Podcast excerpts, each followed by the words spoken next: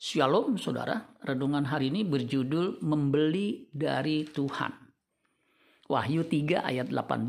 Maka aku menasihatkan engkau supaya engkau membeli daripadaku emas yang telah dimurnikan dalam api agar engkau menjadi kaya dan juga pakaian supaya engkau memakainya agar jangan kelihatan ketelanjanganmu yang memalukan dan lagi minyak untuk melumas matamu supaya engkau dapat melihat. Tuhan memberi nasihat kepada jemaat di Laodikia yang suam-suam kuku untuk membeli emas, pakaian putih, dan minyak pelumas untuk mata. Di sini Tuhan mengajak jemaat untuk membayar harga ketiga barang tersebut. Emas yang murni yang sudah dibakar sehingga tidak akan berubah warnanya dan mahal Itulah iman yang harus dibeli dan dibayar.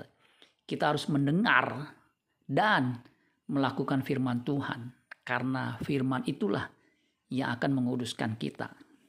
Kita juga harus membeli dan mengenakan pakaian putih, yaitu moral dan karakter yang bersih, serta perbuatan-perbuatan yang benar. Kita juga harus bisa melihat visi dan kehendak Allah yang harus kita tunaikan melihat visi Allah dan melakukan misi Allah atau misinya. Untuk bisa melihat dengan jelas, mata perlu minyak pelumas. Demikian dengan mata batinnya kita. Perlu firman Tuhan dan pimpinan roh kudus. Sehingga kita memiliki kepekaan dan kecerdasan untuk mengetahui kehendak Allah apa yang baik, yang berkenan dan yang sempurna. Sudahkah kita membeli emas dan mengenakan pakaian putih serta memiliki pelumas mata bagi kehidupan pribadi kita. Amin buat firman Tuhan. Tuhan Yesus memberkati. Sola Gracia.